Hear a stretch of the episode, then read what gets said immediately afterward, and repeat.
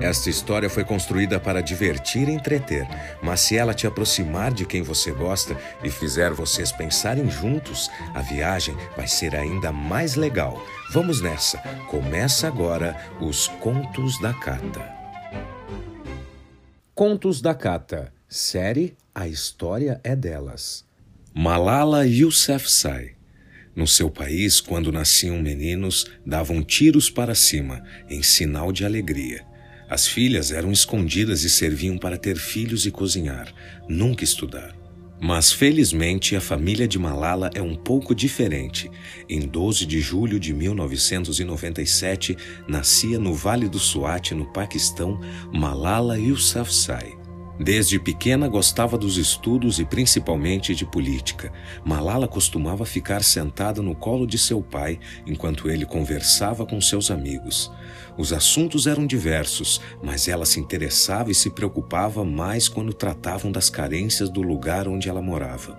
Seu pai era professor e dono de escola. Entendia o valor dos estudos, principalmente para as mulheres daquela região. Sua querida mãe a apoiava em tudo também e cuidava muito bem do lar. Em 2007, quando o Talibã, um grupo armado que atua no Afeganistão e no Paquistão até hoje, tentando recuperar os territórios, chegou na região, fecharam mais de 150 escolas para meninas, inclusive a escola de seu pai. No ano seguinte, em 2008, a nossa heroína, então com 11 anos, brigava pelo direito feminino de estudar. Assim como a adolescência, a tecnologia também chegou para Malala. Começou a denunciar então todo o abuso e discriminação sofrido pelas mulheres naquele país, na internet, em seu blog. Um pouco mais velha, com 12 anos, ela escondia o uniforme na mochila para que ninguém descobrisse. Isso era muito perigoso. Poderiam fazer muito mal a ela se ela fosse descoberta, muito por causa da sua exposição de luta na internet. Ela já tinha recebido muitas ameaças. Mas, infelizmente, no dia 9 de outubro de 2012, Malala sofreu um atentado muito grave. Voltando da escola, o ônibus em que estava foi parado. Os terroristas do Talibã subiram e perguntaram por ela, mas ninguém respondeu. Mas um terrorista a reconheceu. Foram três tiros que atingiram a nossa tão jovem heroína. Levaram ela para o hospital em estado grave. Quando melhorou um pouco, foi levada para um hospital especializado na Inglaterra. Malala sobreviveu ao atentado e a sua garra e coragem só aumentaram. Aos 16 anos, Malala foi para Nova York, nos Estados Unidos, discursar para representantes jovens de mais de 100 países.